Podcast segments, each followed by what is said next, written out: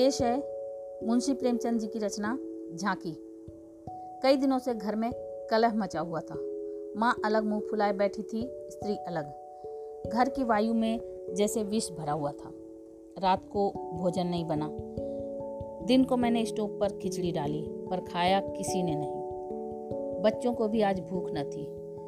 छोटी लड़की कभी मेरे पास आकर खड़ी हो जाती, कभी माता के पास, कभी दादी के पास। पर कहीं उसके लिए प्यार की बातें न थी। कोई उसे गोद में न उठाता था। मानो उसने भी अपराध किया हो।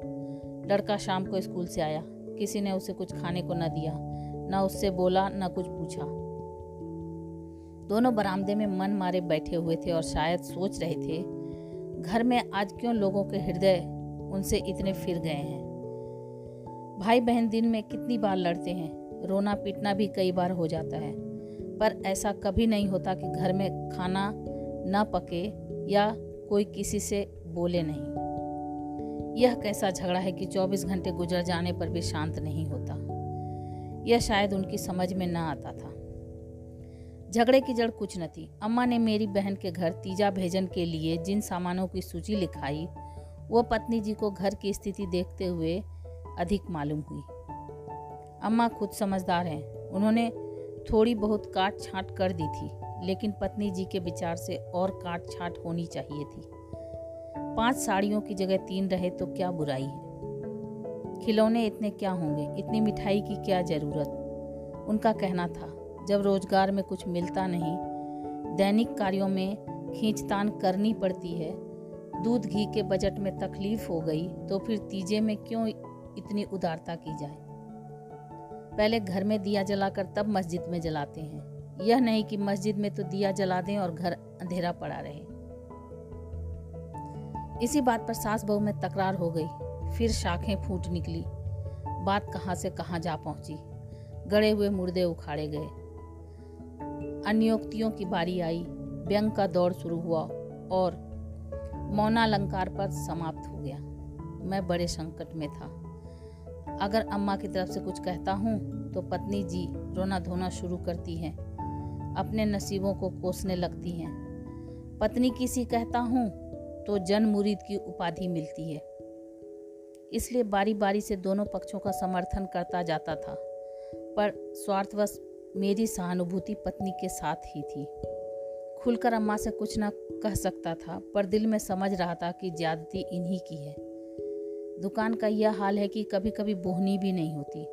आसामियों से टका वसूल नहीं होता तो इन पुरानी लकीरों को पीट कर क्यों अपनी जान संकट में डाली जाए? बार बार इस गृहस्थी के जंजाल पर तबीयत झुंझलाती थी। घर में तीन तो प्राणी है और उनमें भी प्रेम भाव नहीं। ऐसी गृहस्थी में तो आग लगा देनी चाहिए। कभी कभी ऐसी सनक सवार हो जाती थी कि सबको छोड़ छाड़ कर कहीं भाग जाऊँ। जब अपने सिर पड़ेगा तब इनको होश आएगा। तब मालूम होगा कि गृहस्थी कैसे चलती है।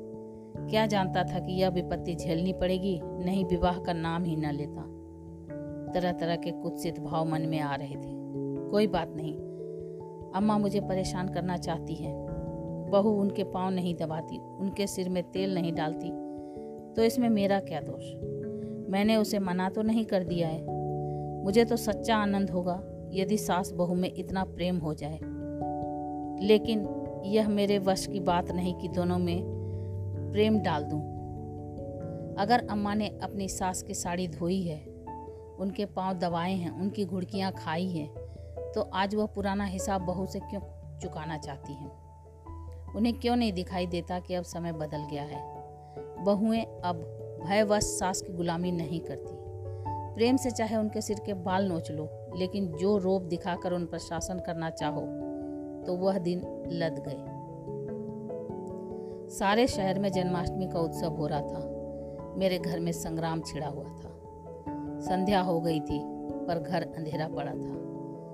मनहूसियत छाई हुई थी।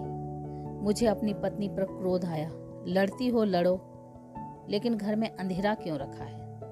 जाकर कहा, क्या आज घर में चिराग न जलेंगे? पत्नी ने मुँह फुलाकर कहा, जला क्यों नहीं लेते? तुम्हारे हाथ नहीं है? मेरी देह में आग लग गई। बोला तो क्या जब तुम्हारे चरण नहीं आए थे, तब घर में चिराग न जलते थे? अम्मा ने आग को हवा दी। नहीं, तब सब लोग अंधेरे में ही पड़े रहते थे। पत्नी जी को अम्मा की इस टिप्पणी ने जामे के बाहर कर दिया। बोली, जलाते होंगे मिट्टी की कुप्पी। लालटेन तो मैंने नहीं देखी। मुझे इस घर में आए दस साल हो गए। मैंने डांटा अच्छा चुप रहो। बहुत बढ़ो नहीं। ओहो, तुम तो ऐसे डांट रहे हो जैसे मुझे मोल लाए हो। मैं कहता हूँ, चुप रहो। क्यों चुप रहूँ? अगर एक कहोगे तो दो सुनोगे। इसी का नाम पतिव्रत है। जैसा मुँह होता है, वैसे ही बीड़े मिलते हैं। मैं परास्त होकर बाहर चला आया और अंधेरी कोठरी में बैठा हुआ उस मनहूस घड़ी को कोसने लगा जब इस कुलच्छनी से मेरा विवाह हुआ था। इस अंधकार में भी दस साल का जीवन सिनेमा चित्रों के भात मेरे नेत्रों के सामने दौड़ गया। उसमें कहीं प्रकाश की झलक न थी, कहीं स्नेह की मृदुता न थी। सहसा मेरे मित्र पंडित जयदेव जी ने द्वार पर पुकारा, अरे, आज यह अंधेरा क्यों कर रखा है जी? कुछ सूझता ही नहीं। कहाँ हो? मैंने कोई जवाब न दिया, सोचा, यह आज कहाँ से सिर पर सवार हो गए? जयदेव ने फिर पुकारा, अरे कहाँ हो भाई? बोलते क्यों नहीं? कोई घर में है या नहीं? कहीं से कोई जवाब न मिला। जयदेव ने द्वार को इतनी ज़ोर से झंझोड़ा कि मुझे भय हुआ, कहीं दरवाज़ा चौकट बाजू समेत न गिर पड़े। फिर भी मैं बोला नहीं, उनका आना खल रहा था। जयदेव चले गए, मैंने आराम की सांस ली। शैतान टला, नहीं घंटों सिर खाता। मगर पाँच ही मिनट में फिर किसी के पैरों की आहट मिली और अब की टॉर्च के तीव्र प्रकाश से मेरा सारा कमरा भर उठा। जयदेव ने मुझे बैठे देखकर कुतूहल से पूछा, तुम कहाँ गए थे जी? घंटों चीखा, किसी ने जवाब तक नहीं दिया। यह आज क्या मामला है? चिराग क्यों नहीं जले? मैंने बहाना किया, क्या जाने? मेरे सिर में दर्द था, दुकान से आकर लेटे तो नींद आ गई। और सोए तो घोड़ा बेचकर, मुर्दों से शर्त लगाकर। हाँ यार, नींद आ गई। मगर घर में तो मगर घर में चिराग तो जलाना चाहिए था, या उसका रिट्रेचमेंट कर दिया? आज घर में लोग व्रत से हैं, हाथ ना खाली होगा। खैर चलो, कहीं झांकी देखने चलते हो? सेठ घूरे मल के मंदिर में ऐसी झांकी बनी है कि देखते ही बनता है। ऐसे ऐसे शीशे और बिजली के सामान सजाए हैं कि आँखें झपक उठती है। सिंहासन के ठीक सामने ऐसा फवारा लगाया है कि उसमें से गुलाब जल की फुहारें निकलती है। मेरा तो चोला मस्त हो गया। सीधे तुम्हारे पास दौड़ा चला आ रहा हूँ। बहुत झांकियाँ देखी होगी तुमने, लेकिन यह और ही चीज़ है। आलम फटा पड़ता है। सुनते हैं दिल्ली से कोई चतुर कारीगर आया है। उसी की यह करामत है। मैंने उदासीन भाव से कहा। मेरी तो जाने की इच्छा नहीं है भाई, सिर में ज़ोर का दर्द है। तब तो ज़रूर चलो। दर्द भाग न जाए तो कहना। तुम तो यार, बहुत दिक करते हो। इसी मारे मैं चुपचाप पड़ा था कि किसी तरह यह बला टले, लेकिन तुम सिर पर सवार हो गए। कह दिया, मैं न जाऊँगा। और मैंने कह दिया, मैं ज़रूर ले जाऊँगा। मुझ पर विजय पाने को मेरे मित्रों को बहुत आसान नुस्खा याद है। यूँ हाथापाई धींगा मुस्ती धौल ढप्पे में किसी से पीछे रहने वाला नहीं हूँ।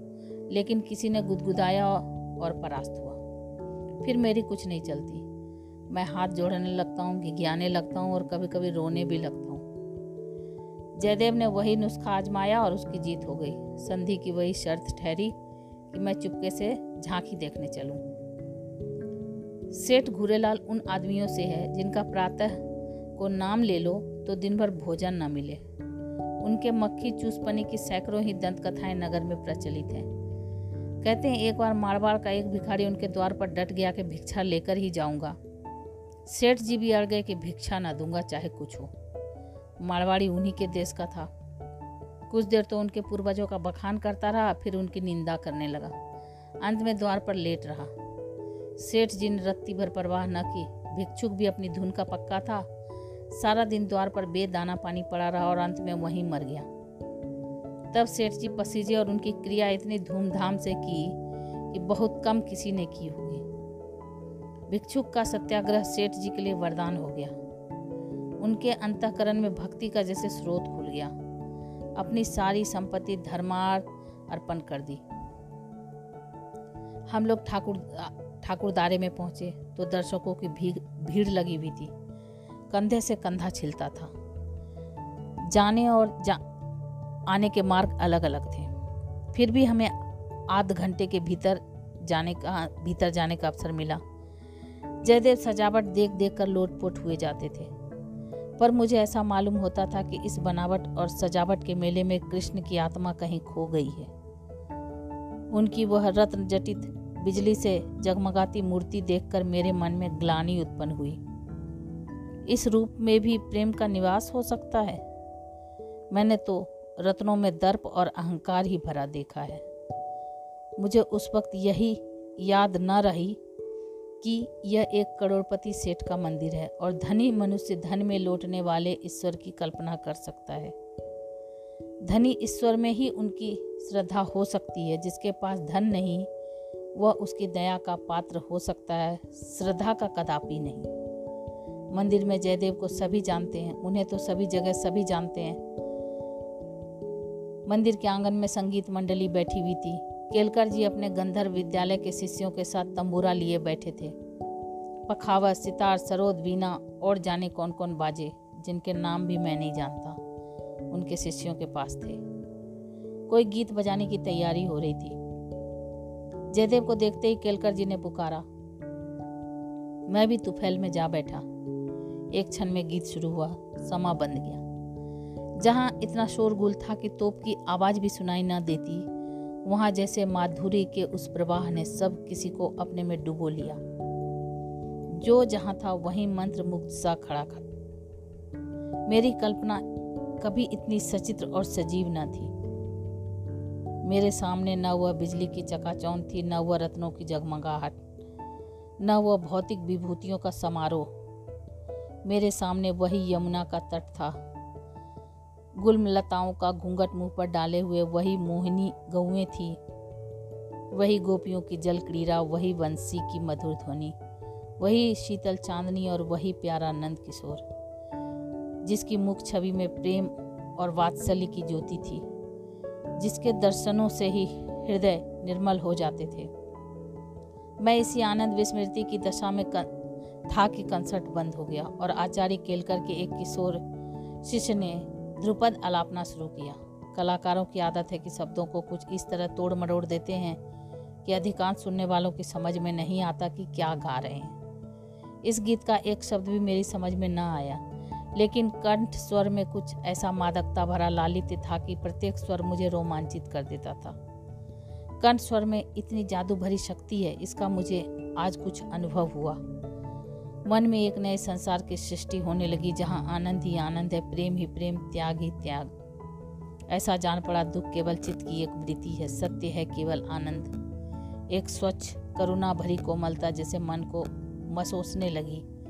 ऐसी भावना मन में उठी कि वहाँ जितने सज्जन बैठे हुए हैं, सब मेरे अपने हैं, अभिन्न हैं। फिर अतीत के गर्भ से मेरे भाई की स्मृति मूर्ति निकल आई।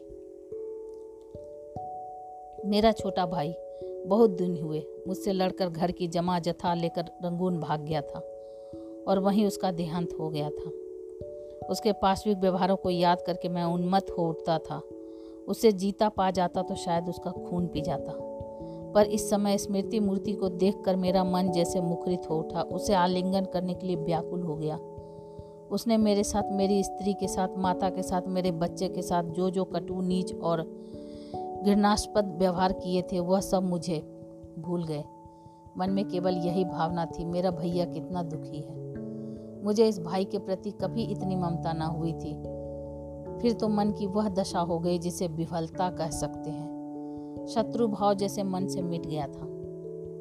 जिन जिन प्राणियों से मेरा बैर भाव था, जिनसे गाली गलौज मारपीट, मुकदमाबाजी सब कुछ हो चुकी थी, वह सभी जैसे मेरे गले में लिपट लिपट कर हंस रहे थे। फिर विद्या, मेरी पत्नी की मूर्ति मेरे सामने आ खड़ी हुई।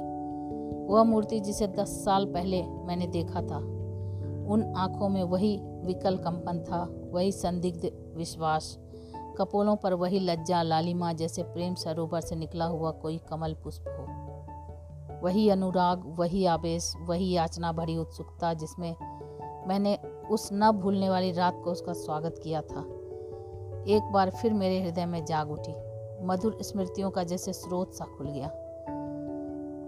जी ऐसा तड़पा कि इसी समय जाकर विद्या के चरणों पर सिर रगड़ कर रोऊं और रोते रोते बेसुध हो जाऊँ। मेरी आँखें सजल हो गई।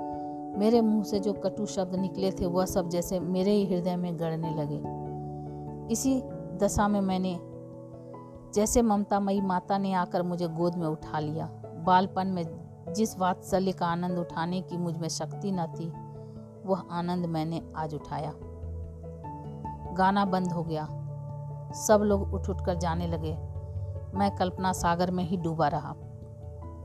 सहसा जयदेव ने पुकारा, चलते हो या बैठे रहोगे?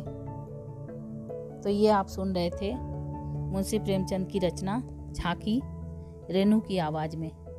ऐसी ही अनोखी रचनाओं को सुनने के लिए आप मेरे चैनल को सब्सक्राइब करें और फॉलो करें। Thank you